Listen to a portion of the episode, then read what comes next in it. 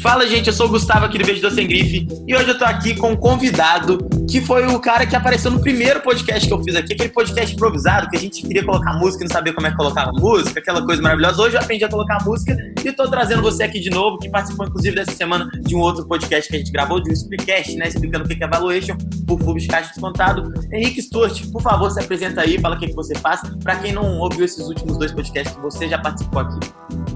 Show de bola, muito obrigado pelo convite mais uma vez, é sempre uma honra estar aqui. E para quem não me conhece, meu nome é Henrique Stuart, eu sou especialista em investimentos certificado pela Ambima e estou nessa onda também de educação financeira, tentar levar um pouquinho mais desse mundo de investimentos para o brasileiro. E então tenho meu perfil no Instagram, é Henrique Stuart, e meu canal no YouTube também é Henrique Stuart. Quem quiser bater um papo depois é só chamar lá e a gente conversa um pouquinho. Então, muito obrigado mais uma vez pelo convite, Gustavo. Valeu, tamo junto. E eu gostaria, eu que gostaria de te agradecer, porque eu não sei qual o motivo, mas o primeiro podcast, talvez seja pelo tempo, né? Obviamente. Mas o primeiro podcast é o mais ouvido de todos explodiu aquele podcast lá, não sei de onde. Veio pessoa de não sei onde, brotou pessoa lá. Aí foi assim que eu falei assim: vou começar a gravar mais podcast aqui. E os outros não deram tão certo quanto o seu, mas agora estamos aqui para aumentar o recorde, para bater aquele recorde lá. E se você não ouviu ainda, inclusive, vai lá pro primeiro podcast aqui do Investidor Sem Grife, chama Short e Outras Coisas, e ouve lá o primeiro podcast que gravei com o Henrique, ficou bem bacana. E por isso aí tá, tá com o pessoal ouvindo até hoje. Então vamos lá, Henrique, eu gostaria, eu separei alguns temas aqui, eu gostaria de introduzir aqui o primeiro tema, que é falar para você, perguntar para você o que, que, você acha sobre a Selic. Será que ela cai mais? Eu acho que a gente está vendo aí uma toada de Selic caindo, taxa básica de juros da economia caindo bastante aí. E eu acho que esse é um dos principais motivos pelos quais é, a bolsa realmente não tá, não tá caindo tanto. Porque a gente está vendo aí, por exemplo, muita confusão ao redor do mundo e a gente vê aí as bolsas, no, digamos, ali, voltando até níveis pré-coronavírus é, nos Estados Unidos, por exemplo, coisa do tipo. Então, aqui no Brasil, eu gostaria de saber se você acha que essa taxa de juros caindo ainda mais, por exemplo, na próxima reunião que vai ter, você acredita que isso realmente reforça essa alocação em bolsa e esse esse aumento da alocação em bolsa de valores e, consequentemente, um rally aí, alguma coisa do tipo. Show. É, vamos voltar lá atrás, quando a Selic ainda estava em 14% ao ano, é, não, não, muito distante, se não me engano, 2015, 2016. E desde então a Selic veio caindo, saiu daqueles 14% e até ano passado, se não me engano, ela tinha batido ali a casa dos 6% ao ano. E muitos falaram que aquele patamar era o patamar sustentável, digamos assim, que ia ficar sondando ali, rondando próximo disso. Só que depois disso aconteceram inúmeras coisas que meio que complicaram ainda mais a situação, né? Veio o coronavírus, veio toda essa crise política, veio muita coisa que meio que desestimulou totalmente a economia. Na hora que o Brasil estava começando a deslanchar, veio mais uma freada brusca e tá meio que parando tudo. Então, uma das saídas para tentar estimular de volta a economia é justamente fazer essas políticas de redução na taxa de juros. E aí, para onde vai a Selic, o que muitos indicam é que realmente ela tende a continuar caindo. No momento que a gente grava hoje, ela está aqui em 3%, né? E a tendência, quem sou eu para chutar um valor aqui? Então vamos falar com base em dados. Tem um relatório Focus divulgado pelo Banco Central com a mediana das expectativas do mercado, que fala que em 2020 a expectativa média do mercado, a mediana, é que a Selic caia para 2,25. Então aí 75 pontos base em relação ao último corte. Então, assim, essa é uma medida que está sendo tomada para estimular um pouco mais a economia, junto com outras diversas medidas, que a gente pode até comentar um pouquinho sobre isso. Mas eu acho que a tendência é realmente essa: é continuar caindo cada vez mais para ver se a gente consegue voltar em patamares que, que estava antes. Beleza, ótimo. E eu gostaria só de complementar aqui, porque às vezes o pessoal fica ouvindo os podcasts que eu trago aqui convidados e não entendem muito bem essa questão da política monetária. Às vezes eu pergunto juros caindo, bolsa subindo, só para explicar para você, gente. Quando os juros caem, a tendência é que a bolsa de valores suba, e isso por dois principais motivos. O primeiro deles, na minha opinião, é que as empresas diminuem o, as despesas financeiras, né? Porque o custo da dívida vai ficando mais barato e coisa do tipo. Então, realmente dá um, dá um fôlego para a empresa e para a economia como um todo. Você falou aí de tentar impulsionar a economia. E quem impulsiona a economia, gera emprego, realmente cresce, faz expansão, são as empresas. E essas empresas, quando têm juros mais baixos, conseguem fazer essa expansão de, da melhor maneira possível, pagando menos pelo capital. E o outro ponto é que o rendimento da renda fixa também cai bastante. Então, se ele cai bastante, as pessoas tendem a realocar esse capital, porque ela olha lá para sua conta que, vamos lá, Tesouro Selic, vê que está rendendo é, 2% ao ano, coisa que estava rendendo, é, por exemplo, 14% ao ano, como você falou, vai falar assim, caramba, 2% ao ano não quero não. Aí vai tentar correr um risco maior, entra mais capital na Bolsa de Valores e, consequentemente, a Bolsa de Valores sobe também. Você tem alguma coisa a acrescentar sobre isso? Falar também sobre o que você acha se realmente vai ter essa realocação? Ou se você acha que o perfil realmente das pessoas que estão em renda fixa, poupança e coisa do tipo, estão lá por falta de conhecimento e tudo mais? Ou estão lá por simplesmente serem o perfil de, do investidor ser mais conservador e coisa do tipo, se você acha que essa taxa de juros caindo realmente vai impulsionar mais a bolsa? Olha, a gente tem que falar, trinchar em vários grandes grupos, né? Tem o grupo de pessoas que realmente não tem conhecimento, não teve acesso a essa educação financeira de saber que a poupança não é um bom investimento está investindo justamente por conta disso, mas também temos o grupo de pessoas que são conservadoras e independente de quanto a renda fixa esteja rendendo, elas vão continuar na renda fixa porque elas não aceitam o risco da bolsa.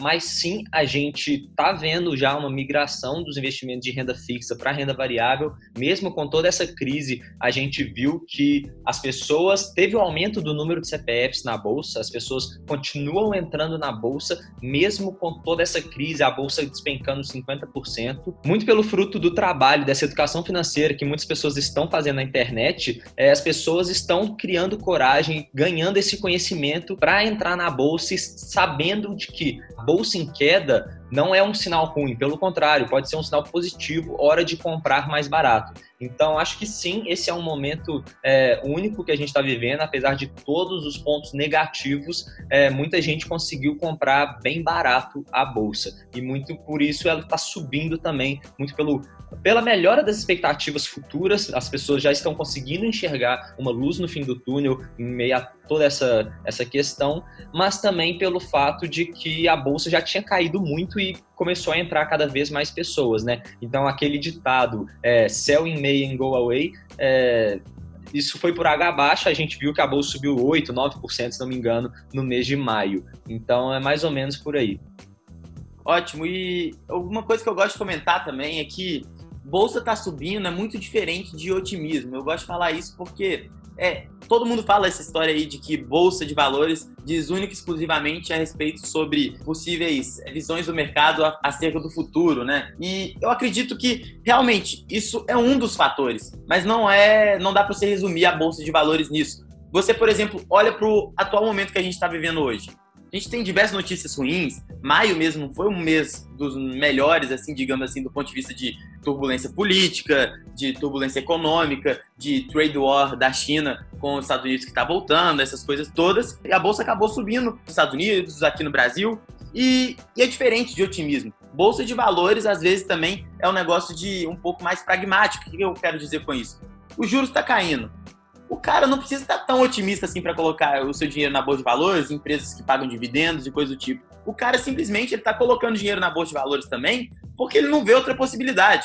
Então, não quer dizer que ele simplesmente está muito contente com, com o futuro do Brasil, com o atual momento, e está muito otimista com a perspectiva das empresas. Eu acho que são coisas que se diferem um pouco. Obviamente, ele vai colocar o seu dinheiro ali em uma empresa que ele acredita que vai ter um futuro mais próspero, né? Entretanto, a gente também tem que ver que isso não é a única coisa que impulsiona uma bolsa de valores. Então, acho que é bom a gente sair desse senso comum aí, porque existem diversas outras coisas que impactam no valor, da, no preço da bolsa de valores, além do, digamos, apenas dessa perspectiva futura, né? Refletir apenas é, o que o mercado acha sobre o futuro. Acho que isso é uma visão bem rasa mesmo. E se a gente fala que bolsa não é simplesmente um pensamento otimista sobre o futuro, que está subindo só porque é um pensamento otimista, a gente também tem que ver que algumas empresas, inclusive, correm o risco de quebrar, de deixar de existir, né? E tem alguns indicadores que a gente pode olhar para que a gente deixe de ter essa visão muito simplista aí de uma empresa, de uma bolsa de valores subindo, porque está tudo lindo, maravilhoso, e a gente não incorra no erro de cair em uma empresa que, por exemplo,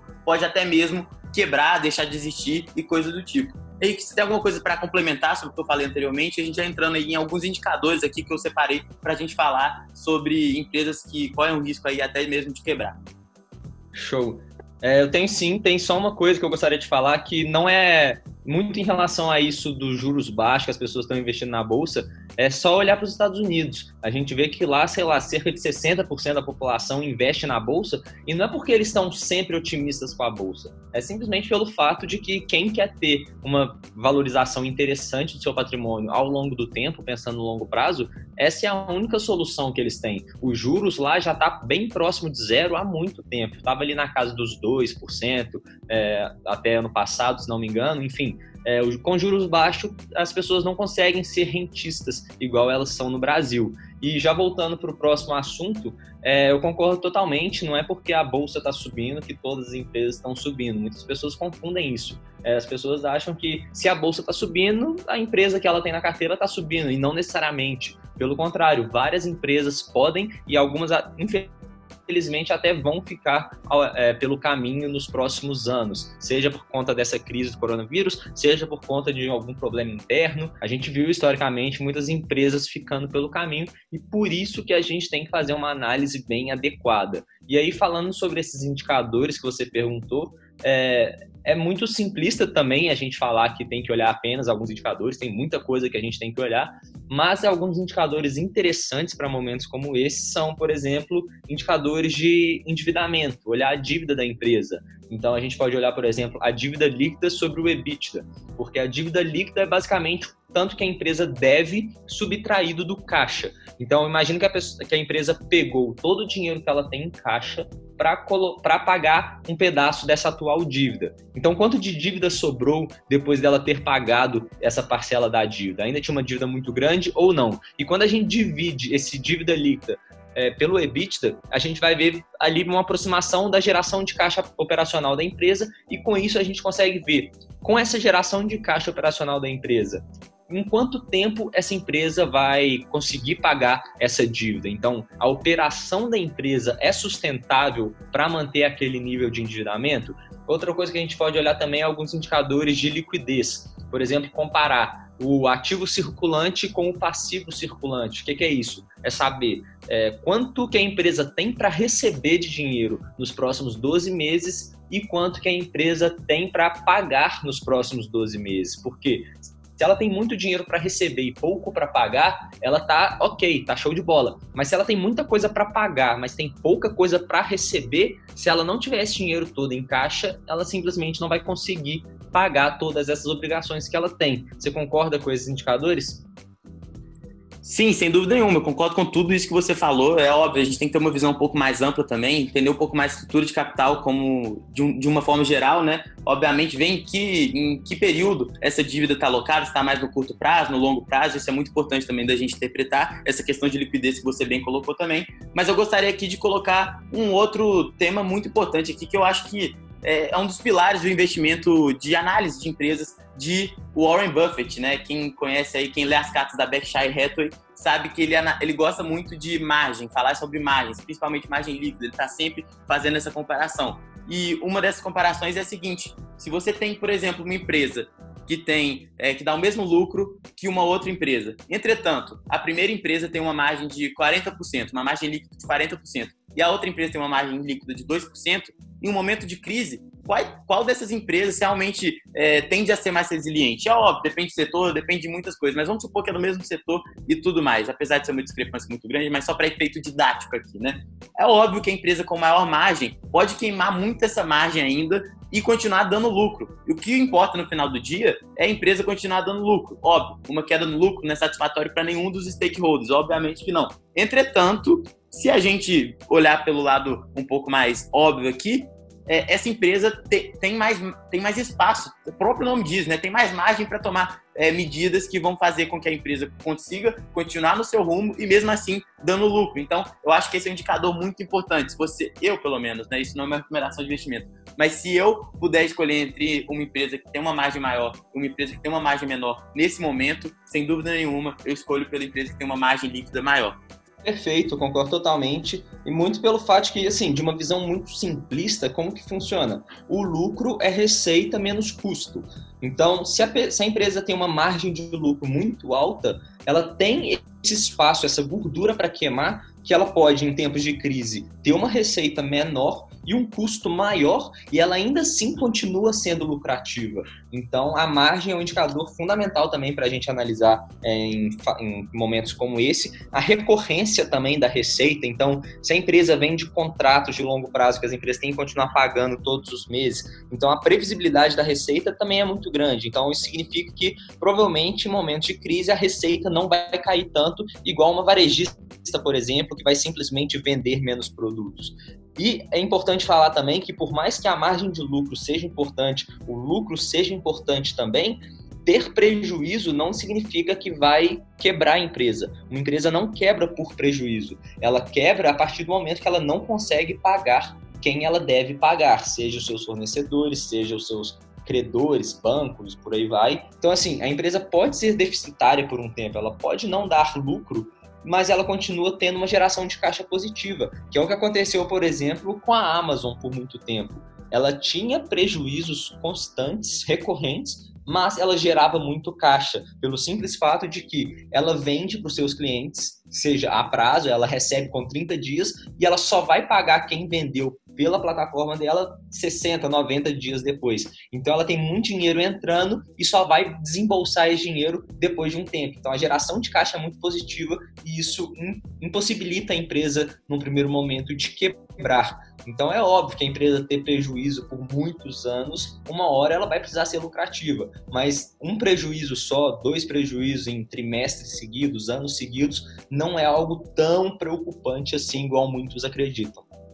Muito bom. E, inclusive, acho que uma coisa que é interessante colocar aqui, eu acho que às vezes as pessoas investem na Bolsa de Valores, principalmente os iniciantes, que não viram muitas coisas ainda é, aí na Bolsa acontecendo, mas desconsideram realmente, completamente, o risco de uma empresa quebrar. E isso, gente, é de uma, digamos, ingenuidade incrível, porque se você parar para pensar, recentemente, agora mesmo, gente, é só você ver as notícias internacionais aí, por exemplo, que a Hertz quebrou e quebrou não, né? Pediu é, recuperação judicial, entrou com pedido de recuperação judicial, mas enfim, isso é, o famoso, é a famosa falência, falência do século XXI, né? Temos chique, né, para renegociar a dívida com a galera, respaldado pela lei. Mas enfim, é, essa questão toda é, das pessoas ignorarem a possibilidade de uma, empresa realmente quebrar é, me preocupa bastante, porque as pessoas acabam indo em alternativas que realmente tendem a ser um pouco duvidoso, né? Assim, o primeiro ponto que a gente tem que analisar de uma empresa é realmente a possibilidade dela dar sequência nos seus negócios. E para introduzir uma coisa que você falou muito interessante, a gente inclusive comentou isso no podcast recentemente, você falou aí de caixa, uma empresa quebra não necessariamente não pelo prejuízo, ela quebra sim pela falta de caixa. E a empresa vale o que ela tem a capacidade de gerar de caixa para os seus acionistas, né? E você falou aí sobre é, isso no podcast que a gente gravou recentemente sobre valuation por fluxo de caixa descontado. Eu gostaria que você falasse, comentasse um pouco mais da importância de fazer um valuation, um assertivo nesse momento de crise, por exemplo. Show de bola. É, igual você falou, da mesma forma que a empresa quebra por falta de caixa, uma empresa prospera por ter muito caixa. Então, o caixa é um dos indicadores mais importantes, se não for o mais importante de uma empresa, a geração de caixa daquele negócio. E por quê? Porque justamente por isso, o valor de uma empresa depende de quanto de caixa ela está gerando ou consumindo. E aí, fazer o valuation, né, avaliar quanto que é de fato é, aquele valor justo daquela ação, ou pelo menos ter uma noção aproximada desse, desse valor, é muito importante em momentos como esse, pelo fato de que nesses momentos a bolsa cai muito. E até um economista ganhou o prêmio Nobel por é, introduzir a teoria da, das finanças comportamentais, né, então, basicamente, ele fala que os investidores eles não são racionais o tempo inteiro na hora de tomar decisões de compra ou venda de ações e em qualquer momento da vida também. As pessoas são emotivas, elas tomam decisões com base nas emoções e não apenas nas emoções, mas a gente quer sempre agilizar o nosso processo de tomada de decisão para tentar economizar tempo. A gente foi evoluindo a ponto de chegar nisso, que por um lado é muito positivo, mas por outro, e a gente apresenta esses vieses cognitivos. E esses vieses cognitivos, eles induzem a gente, nem sempre a gente vai tomar a melhor decisão justamente por esse fato. Então, em momentos de muito otimismo, muita euforia, as pessoas tomam decisões meio que baseadas na ganância, ficam querendo sempre ganhar, ver que a bolsa está subindo e querem ganhar cada vez mais. E o contrário também é verdadeiro. Em momentos de crise, o pessimismo generalizado, o caos, é o medo, fazem as pessoas tomar decisões que nem sempre são as melhores também. O que, que eu quero dizer com isso? As pessoas não ficam olhando, comparando o preço com o valor de uma ação em momentos de crise, porque elas ficam desesperadas, não sabem o que, é que vai vir pela frente, a incerteza é muito grande e elas simplesmente estão dispostas a vender aquilo pelo preço que for, porque elas não querem mais ter aquele prejuízo. Começa a ter o prejuízo, já desespera, a dor da perda é muito grande e elas querem sair logo. E isso em forma de manada, todas as pessoas tomando essas, essas decisões juntas, isso derruba ainda mais o preço das ações. E quem entende pelo menos um pouco de valuation, que sabe avaliar é, os fundamentos daquela ação, vai ver que nem sempre pode acontecer, mas nem sempre os fundamentos da empresa, a geração de caixa da empresa, o valor da empresa vai cair na mesma magnitude que o preço da ação caiu. E o que, que isso significa? Significa que nessa hora abriu uma oportunidade de compra enorme para a gente comprar boas empresas, empresas que a gente já tinha na carteira, a preços muito descontados. Então a ideia do valuation é justamente essa: saber o valor daquela empresa para conseguir tomar decisões mais racionais em momentos que todo mundo está tomando decisões muito emotivas. É bem legal esse paralelo aí que você colocou sobre é, o Kahneman, né, que provavelmente você deve ter falado aí da teoria do prospecto e tudo mais, do finanças comportamentais, que introduziu aí as, as finanças comportamentais, que é um âmbito muito maior da economia. Então, eu acredito que realmente faz todo sentido isso que você falou, e principalmente é, fazendo esse paralelo em relação é, à questão racional, que seria a teoria da utilidade esperada, né, que realmente o ser humano, se sempre na tomada de decisão em relação aos seus investimentos fosse racional, não teria por que muito a gente ver esse, esse lado emocional que a gente sabe que acontece no mercado, é, chega a ser evidente, né? Então, realmente, essa visão do Cross é uma coisa é, totalmente diferente, uma ideia totalmente diferente, que está sendo muito mais aceita e faz muito mais sentido, né? Se fosse realmente 100% racional, o ser humano fosse realmente 100% racional na hora de tomar sua decisão em relação aos seus investimentos, a gente teria um mercado totalmente eficiente e a gente bem sabe que não é assim, né? Porque se fosse totalmente eficiente, a gente pode ver que, por exemplo, você é, tirar o lucro de uma Ambev da vida por dois anos consecutivos, não justifica você tirar 30%, 40% do preço dela na cotação, né? Isso, pelo valuation, não faz sentido, né? Perfeito. É, quem tem a mínima noção de valuation, quem já fez um valuation, viu que a grande parte do valor de uma empresa está na perpetuidade. O que isso significa? Que é a partir do sexto ano até eternamente. E as pessoas acham que um efeito de curto prazo, que seja um ano, dois anos, ou até mesmo cinco anos, vai causar um impacto muito grande no, nas ações. E nem sempre. É, a gente viu casos de empresas caindo 60%, 70%, até 80% na bolsa nessa crise esse ano, quando se você vai fazer o valuation, você vê que 80% do valor dela não está naquele ano que os resultados vão ser péssimos, e a gente sabe que os resultados vão ser péssimos. É, o, o, grande, a grande parte do valor dessa empresa está lá na frente, na eternidade, na perpetuidade que a gente chama. Então, assim, é muito irracional achar que é, é hora de vender uma ação porque ela teve um resultado negativo em um, um ano específico. Pode ser que no próximo ano recupere tudo e a empresa continue sendo uma boa empresa, mas por outro lado pode ser o início de uma decadência ainda maior. Por isso que é importante a gente fazer uma análise completa, uma análise qualitativa e tomar uma decisão não com base em um único resultado específico, mas traçar uma linha do tempo, né? Não é olhar a empresa como se fosse uma foto e avaliar com base naquela foto. É a gente pegar várias fotos e criando um vídeo daquela empresa e ver qual, como está sendo a evolução daquela empresa ao longo do tempo. Se é uma evolução positiva, se está começando a decair, para a gente conseguir tomar uma decisão um pouco mais racional.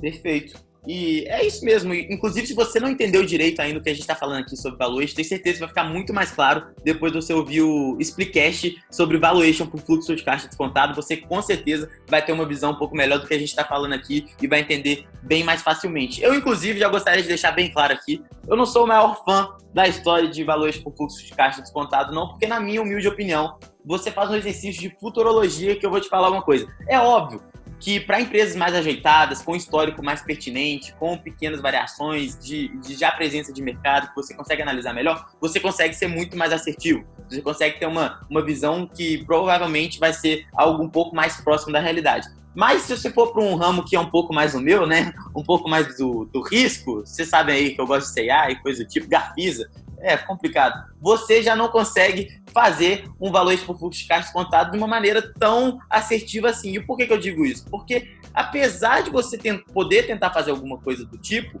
você pode acabar não tendo uma precisão que você gostaria de ter. E isso acontece simplesmente porque você tem que ter um conhecimento da empresa como um todo. Se a empresa, por exemplo, está se reformulando, está tendo novas perspectivas, está mudando de mercado, está mudando a maneira de operar, fica muito mais difícil de você conseguir fazer esse valuation atribuir o valor justo para aquela determinada ação, né, Henrique? Não, concordo totalmente. É fato de que a gente não consegue prever exatamente é, qual que vai ser o valor de uma empresa. Não é à toa que muitos analistas, muitos investidores gigantes discordam na tomada de decisão de algumas ações. Por exemplo, o Buffett comprou Apple no momento que um grande investidor americano, que eu não lembro quem o nome dele, ele estava vendendo. Então, dois investidores gigantes estavam um comprando e o outro vendendo a mesma empresa na mesma época, porque eles chegaram em conclusões de preço diferentes.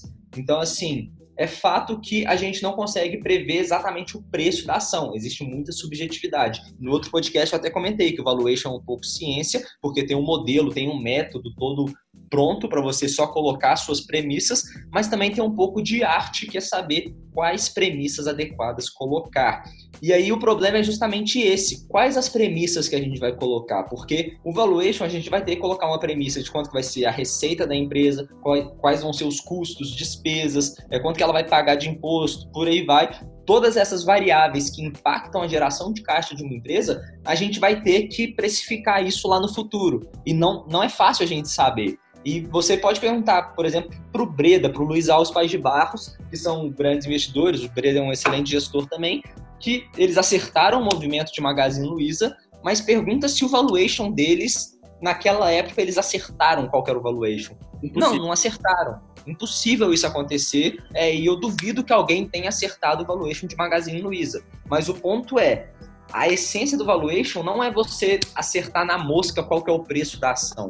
Pelo contrário, é você pelo menos conseguir ter uma direção, você traçar diferentes cenários e com base nesses cenários você conseguir saber mais ou menos se aquela empresa é boa, se ela tem um valor por trás, se ela não tem um valor por trás e qual é a direção que você acredita que seja o preço da ação. Então, se você fez um valuation todo completinho lá, bem estudado, bem embasado e chegou numa decisão de preço que o preço está muito abaixo do preço do mercado, então provavelmente não seja uma hora de você comprar a ação daquela empresa. Mas se você fez um valuation todo embasado, com as premissas é, não corretas, mas de uma forma bem embasada mesmo, e você chegou que, que o valor da ação é muito maior do que o atual preço, então talvez seja o momento de comprar mesmo. É, isso em conjunto com toda a sua análise qualitativa que você fez por trás. Então, é óbvio, concordo com você que a gente não consegue é, prever o futuro, de saber cada uma dessas variáveis, mas se a gente traçar diferentes cenários, a gente consegue ter uma noção de pelo menos qual é a direção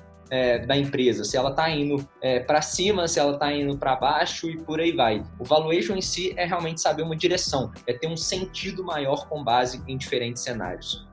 É, a grande questão que eu vejo aí é que muitas pessoas realmente acham que aquele valuation que ela chegou lá pelo seu é, modelo realmente é aquilo ali e se não for aquilo ali, é um pouquinho mais para cima, um pouquinho mais para baixo, é isso aí. Na minha opinião, isso não tem nada a ver, isso chega a ser um pouco de, de arrogância. É uma das ferramentas que você tem à sua disposição para estudar uma empresa. Inclusive, se você chegar ao ponto de fazer um bom valor de fluxo de caixa descontado, você provavelmente realmente está bem a par da empresa. Se você fizer um bom valuation, você realmente está tá, tá sabendo bem da empresa.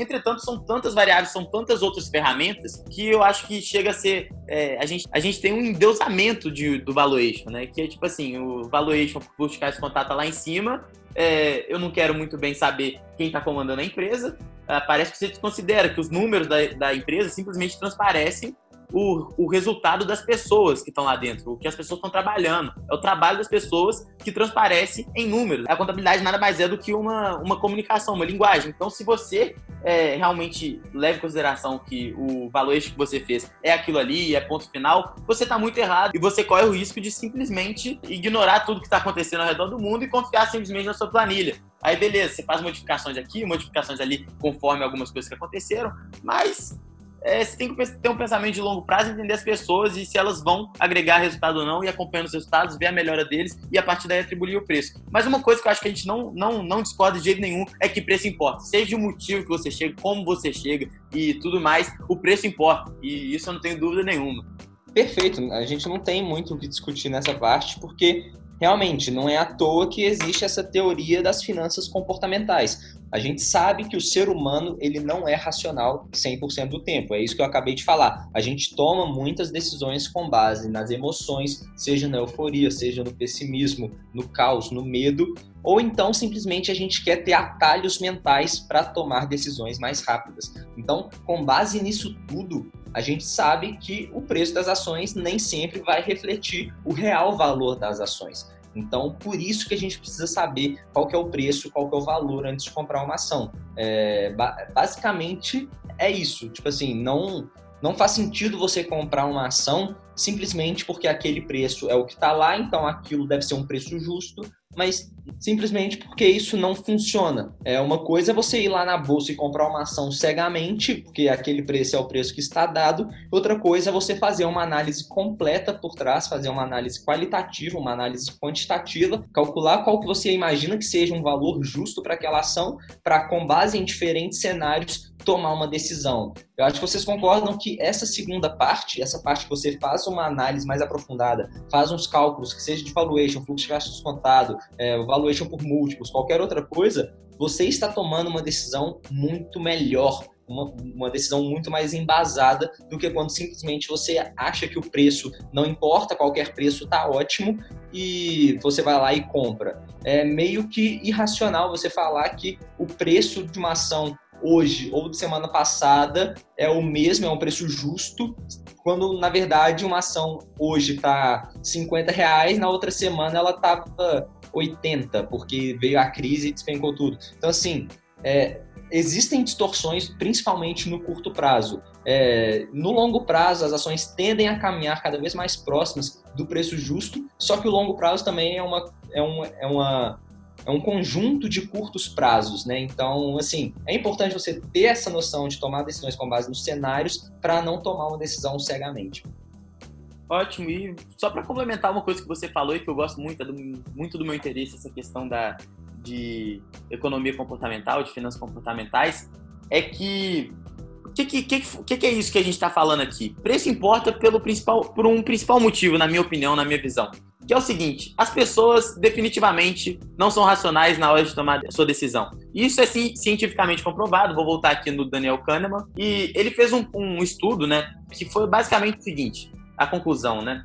As pessoas tomam decisões diferentes para o mesmo risco e isso teoricamente, se a gente for utilizar é, a teoria da utilidade esperada de Bernoulli coisas do tipo, a gente vai ver que isso não faz sentido nenhum a pessoa, se ela é racional, só existe uma decisão. Se tem duas decisões ali, a pessoa é racional. É, imputa na pessoa que ela tem que tomar uma decisão. Entretanto, a gente vê com a pesquisa do, do Kahneman basicamente o seguinte: a pessoa, quando ela perde, quando ela tá para perder o dinheiro, ela é muito mais cautelosa do que quando ela tá tem a possibilidade de ganhar. Então, se você coloca um dinheiro para receber mais, a pessoa ela vai com sede ao pote. Mas quando ela coloca o dinheiro pensando no risco de perder, ela coloca muito menos. Então, é mais ou menos a ideia do seguinte: você sente muito mais quando você perde, você fica muito mais triste quando você perde do que você fica feliz quando você ganha. Esse é, esse é o resumo da ópera, né? Então, as pessoas não, te, não deveriam tomar decisões diferentes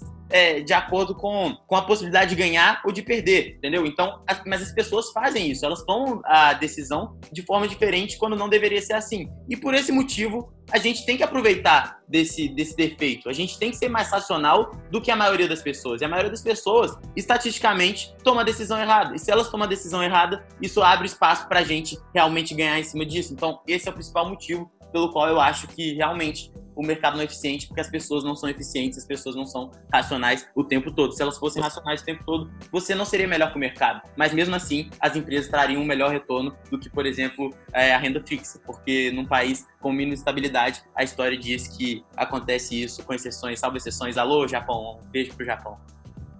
Só, só complementando um ponto que você falou aqui, eu acho isso muito interessante, essa parte, é, indo além nessa parte do, da aversão à perda das pessoas, no estudo do Daniel Kahneman, ele chegou à conclusão de que as pessoas elas sentem a perda é, de uma forma duas vezes mais intensa do que elas sentem um ganho é, na mesma magnitude. Então, para as pessoas, é, a, o nível de felicidade em ganhar mil reais é metade do nível de tristeza de perder mil reais. Isso significa que para a pessoa sentir uma emoção da mesma intensidade, ela teria que ou perder mil reais ou ganhar dois mil reais. Então, isso mostra muito também essa aversão à perda, que em momentos de crise que a bolsa está caindo, as pessoas ficam com mais medo ainda por a bolsa estar caindo e querem vender e a bolsa, consequentemente, cai mais. Só um complemento aqui que eu achava que valeria a pena falar.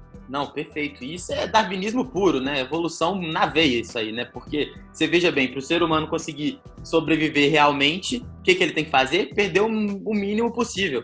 E isso está no nosso, no nosso subconsciente, isso está na essência do ser humano.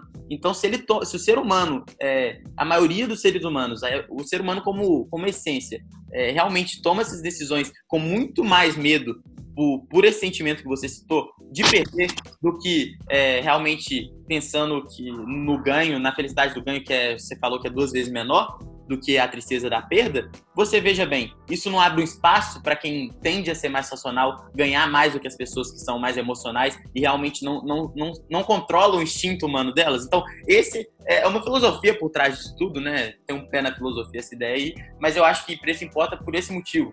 Tem diversas outras pessoas que pensam de forma diferente, que pensam mais do ponto de vista matemático. Eu penso que preço importa simplesmente pelo motivo que os seres humanos não conseguem se manter racional por longos períodos de tempo e principalmente em situações de grande estresse, pânico, como a gente vê diariamente, principalmente no Brasil. Alô, Brasilzão, coisa maravilhosa é que todo dia tem uma coisa incrível. E, Henrique, por favor, para a gente encaminhando para o final desse podcast, eu gostaria que você comentasse com a gente, compartilhasse com a gente um pouco das suas posições que você tem em carteira. Eu sei de algumas aí. É, eu vou começar aqui com uma pergunta que vai ser polêmica. Vai ter pessoa que vai falar assim: Isso aí, Henrique, isso aí. E vai ter pessoa que vai falar: Nossa senhora, esse cara é louco, burro demais. Que é via varejo. Eu tô com você, concordo nessa, apesar de não ter as ações, concordo com o seu ponto de vista. Eu gostaria que você esclarecesse mais para o pessoal que está ouvindo. Show de bola. Esse caso é um pouco polêmico e, inclusive, eu estou cometendo um pouco de irracionalidade nesse momento, porque via varejo é a maior posição da minha carteira nesse momento, por alguns motivos. O que, que acontece? É, explicando um pouco o case via varejo, basicamente ela era uma empresa que tinha uma gestão péssima na época do Grupo Pão de Açúcar. O Grupo Pão de Açúcar não ligava muito para as operações da Via Varejo e ela foi caindo em esquecimento. As decisões foram ficando cada vez piores, é, a gestão foi piorando, não tinha incentivos adequados, por aí vai, e a empresa entrou numa espiral indo para o fundo do poço.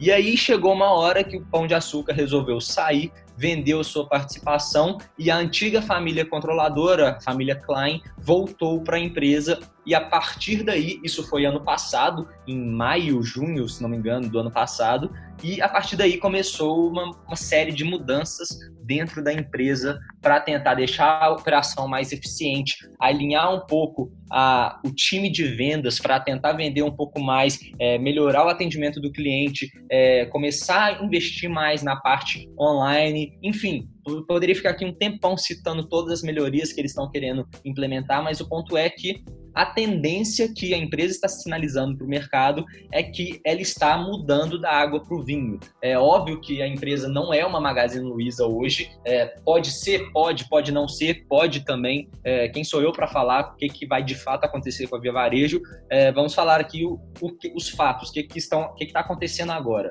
É justamente essa transição. A empresa está passando por um famoso turnaround, que ela está saindo de uma operação completamente é, ineficiente, tentando ficar um pouco mais eficiente, otimizando custos e despesas, melhorando a receita e por aí vai.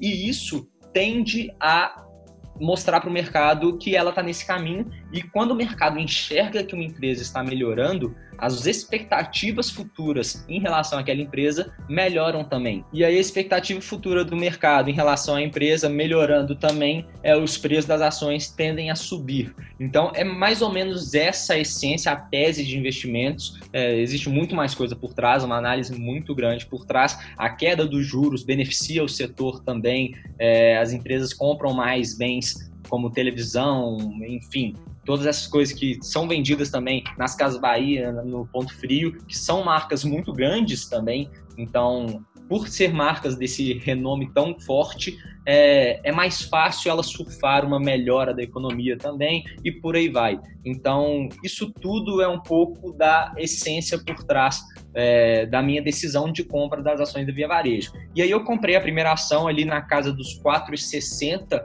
ano passado, antes de acontecer essa venda, e aí depois a ação ainda deu uma caída, ela bateu, chegou na casa dos 4 reais, eu comprei bastante, e desde então ela subiu muito, chegou a bater 16 reais. Eu vendi uma pequena parcela da posição ali na casa dos 13 e veio essa crise do coronavírus. É, até a XP resolveu, os fundos da XP saíram, é, pelo menos em parte, da, da composição acionária da empresa e ela caiu de volta para a casa dos quatro reais, enfim. E aí, como eu gostava do case, eu já tinha vendido uma parcela ali na casa dos 13 reais, e depois um pouquinho dos 14 também.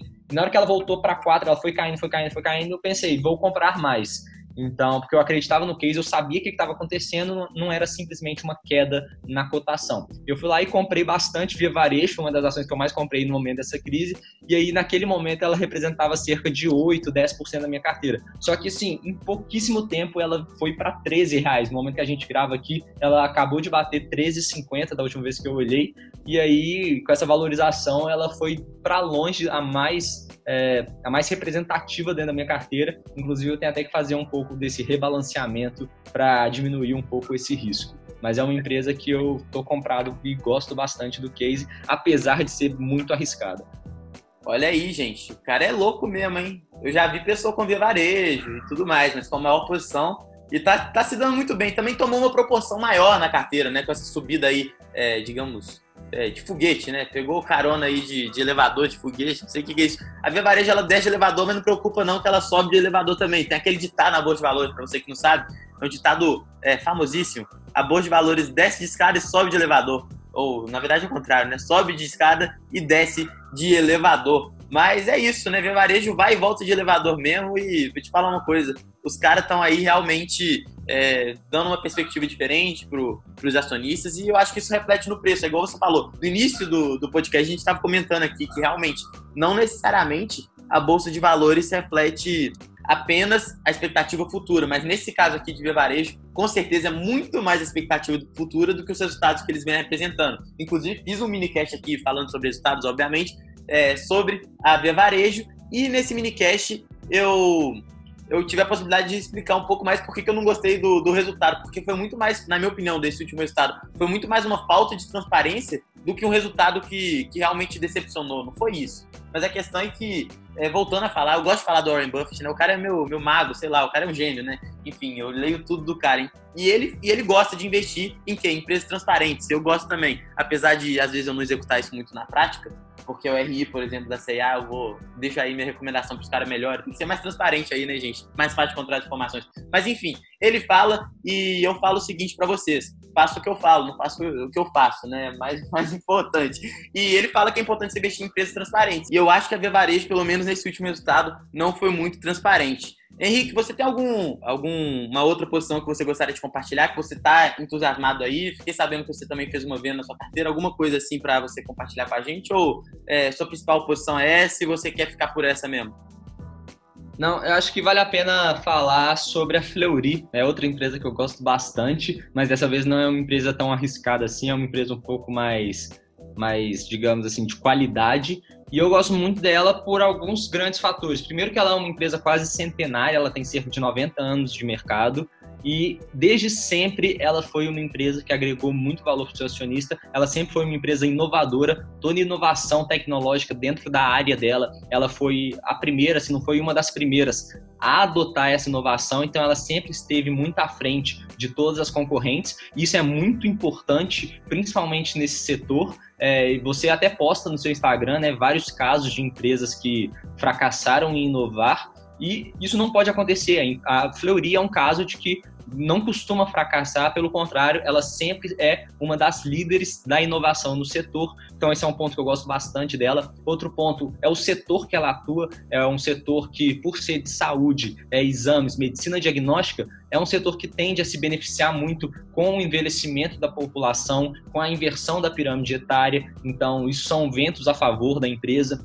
É, enfim, é uma empresa que eu gosto bastante, ela é bem redondinha, bem transparente com seus acionistas, ela distribui relativamente bem é, os seus dividendos, tem um payout historicamente até elevado, digamos assim, porque ela não precisa investir tanto é, em expansão, o, o setor dela não demanda muito capital intensivo, igual outro tipo de empresa. Enfim, é uma empresa que eu gosto bastante. Você comentou aí também de uma venda que eu fiz, que eu fiz na minha carteira, foi a venda da Sinqia. Vendi grande parte da empresa que eu tinha comprado lá atrás, quando na época ela estava custando cerca de 20, 23 reais, ela subiu, bateu uns 90, fez o split. Então, em valores de hoje, meu preço médio estava ali na casa dos 4 reais e eu vendi ela nos 20, 22 é, para embolsar um pouco desse lucro também, mas porque pelo fato de que ela é uma empresa de tecnologia e a tecnologia aqui no Brasil, querendo ou não, ainda está muito atrás de empresas do, dos Estados Unidos. Então, eu estou migrando um pouco minha filosofia para começar a investir em empresas de tecnologia, onde a tecnologia é de fato aquela tecnologia raiz, onde a inovação acontece, que é, por exemplo, lá nos Estados Unidos, Vale do Silício, empresas como Google, Amazon, Apple e por aí vai, eu acredito que tem um potencial maior. Perfeito. Só para complementar de Fleury também, que é uma posição que eu já tive em carteira, já foi muito importante na minha carteira também, já foi a maior posição da minha carteira. E eu continuo lendo os relatórios deles, obviamente, eu gosto muito da empresa. Eu acho que um foco que você colocou aí que é muito interessante, que é a questão da inovação. Pesquisa e desenvolvimento da, da Fleury, gente, é realmente fora de série mesmo. Quem, quem vê as conferências sabe a facilidade que, com que eles explicam isso também. É impressionante a didática e tudo mais, então deixa o acionista muito mais seguro do que está acontecendo na empresa. Fora isso, acho que um ponto muito interessante também é que todos os relatórios estão agora vindo com, pelo menos o último agora, os últimos relatórios agora, estão vindo com um, um tópico falando sobre telemedicina. E esse tópico, na minha opinião, é muito importante esse tópico, na verdade, é o futuro. E os caras já estão muito antenados a isso, eles já estão é, em, em, frente de outras pesquisas, diversas outras pesquisas, mas essa realmente eu acredito que é o futuro. Tem aí a empresa do, da, da China chamada WeDoctor, está realmente aí é, revolucionando esse mercado de telemedicina, principalmente nesse momento, se a gente a importância. Pensa bem, uma pessoa que tem diversos riscos de não poder pegar o coronavírus, por exemplo, precisa ir no médico, continuar indo no médico. É, inclusive por esses riscos e vai querer ir no hospital, em alguma coisa assim, correr o risco de pegar é, o coronavírus e coisa do tipo, não vai. E a telemedicina vem justamente para sanar diversos desses problemas, é otimizar o tempo das pessoas e, se possível, ser o mais confortável que dá para ser para o paciente. Então, acredito que esse é o futuro. E a Fleury, eu fico muito satisfeito com isso, né? Porque é uma empresa que eu gosto muito, já está é, atenta a isso e é o que eles têm que estar atentos mesmo. E também circula muito aí possíveis processos de fusão e aquisição, principalmente com a Spardini, com a DASA também, né? Circula muito aí pela, pelas notícias, mas a gente realmente não sabe qual é a procedência disso. Então o que eu falo é nunca invista por evento. Ou seja, o que, que é isso? Nunca invista você achando que é, ah, vou comprar tal empresa aqui, porque ah, vai, vai que a Fleury vai juntar com, com a Hermes Pardini vai ser um, uma porrada na bolsa. Vai mesmo, mas você vai comprar esperando isso? Tem que entender a empresa a fundo. E, e, eu acho que realmente é isso que você tem que fazer e não simplesmente investir por causa de boato. Até porque, recentemente, aí a gente tem vários casos de que sobe no boato e cai no fato, né? Então não, não vamos muito nessa onda, não. E é uma outra coisa que eu gostaria de comentar sobre Fleury é que eu acho que eles estão começando a ir para um nível um pouco mais de expansão por tecnologia, por ganhar mercado, por otimizar processos, por ser mais exponencial do que necessariamente por, por, aquisição. Eles fizeram isso durante um bom período de tempo, principalmente quando o novo CEO assumiu, acho que foi ali um pouco de 2010, depois de 2010, foi o primeiro CEO que não era um médico, ele é um CEO com formação em administração, em, né, não era da área ali, porque o grupo controlador, inclusive, é de médicos, o, o grupo que tem a maior participação na empresa é de médicos. Então, é, ele assumiu com uma perspectiva totalmente diferente, ajudou muito a empresa nesse processo de aquisição, mas eu acho que está chegando no momento de colher mais as sinergias, não quer dizer que não, não vai mais ter benefício das aquisições que já fizeram, mas vai colher mais sinergias pelos próximos anos e crescer principalmente pelo ponto de vista tecnológico. Essa eu acho que, pelo que eu vejo eles falando, pelos relatórios, é a visão que eles estão tendo nesse momento. Crescer por tecnologia, é, por exponencialidade, estar tá atento a inovações no ramo da medicina e, e dar uma diminuída, pelo menos por enquanto, nesse sentido de aquisição, né? Então é isso. É que eu gostei muito dessa, dessa sua fala e falando também, complementando sobre o que você falou sobre Sinker. É, não concordo mais do que você, não. Outro dia eu falei com meus amigos que você comprar empresa de tecnologia no Brasil é que nem você ir pra Disney e brincar de carrinho bate-bate, né? Não faz sentido nenhum isso. Não, não tem muito porquê você fazer essa compra de empresa de tecnologia no Brasil, na minha opinião. Isso não é recomendação de compra nem de venda, apesar da gente já ter passado dos bons minutos de podcast aqui. Muito obrigado pela sua participação e se você tiver alguma coisa para complementar também, por favor. Não, é isso mesmo. Gostei demais do papo, foi um papo bem descontraído. A gente conseguiu falar bastante coisa, bastante tema. É sempre uma honra estar aqui com você. Obrigado a todo mundo que chegou até esse momento aqui do podcast. Espero que vocês tenham gostado. Em alguns momentos foi um podcast um pouco mais leve, outros foi um pouco mais técnico, mas eu acho que deu para ficar bem tranquilo, ficou bem fluido, foi um bate-papo bem, bem legal. Muito obrigado mais uma vez pelo convite, é sempre uma honra. É, maravilha, né? Só que ninguém chegou até aqui, então é, não adianta se agradecer ninguém, não. Mas se tiver chegado, muito obrigado, porque foi bastante tempo aí de podcast. Se tiver chegado até aqui, muito obrigado por você ter ouvido até o final. E também, é, o Henrique com certeza vai voltar aqui para mais podcast, porque ele agrega demais. Vocês puderam ver aí nesses últimos dois podcasts, essa semana é, intensiva de Henrique Stuart aqui no, no podcast Investidor Sem Grife. É, uma, é um prazer enorme ter você aqui e muito obrigado pela participação de verdade. Show de bola, muito obrigado. Valeu, gente. Chegou todo mundo até aqui. E até a próxima. Na próxima eu quero ver o Gustavo lá no meu podcast também, HSCast, é só procurar lá. E quem não me segue no YouTube também, é só procurar Henrique Stuart, que a gente estará lá podendo bater um papo também. Valeu, Gustavo. Valeu, galera. E no Instagram, Henrique Stuart também, é tudo Henrique Stuart. Pesquisa aí que você encontra várias plataformas dele. Valeu, gente. Um abraço para vocês e até o próximo.